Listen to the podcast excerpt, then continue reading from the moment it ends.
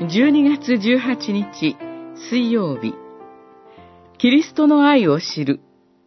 エフェソの信徒への手紙3章。あなた方がすべての聖なる者たちと共にキリストの愛の広さ、長さ、高さ、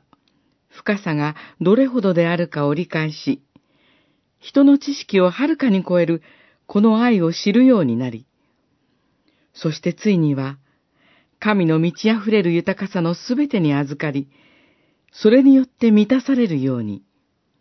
三章、十八節、十九節。パウロは、手紙の読者たちが霊的に成長することを願います。ここでは、特に人知を超えたキリストの素晴らしい愛を知るようにと言います。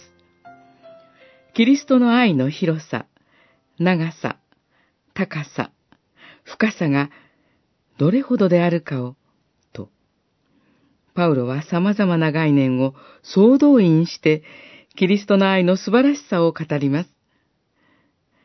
彼も、キリストの愛の全貌を知っているのではありません。しかし、罪人の中で最たるものである自分が、キリストの愛に捉えられ、キリストのものとして生きる中で、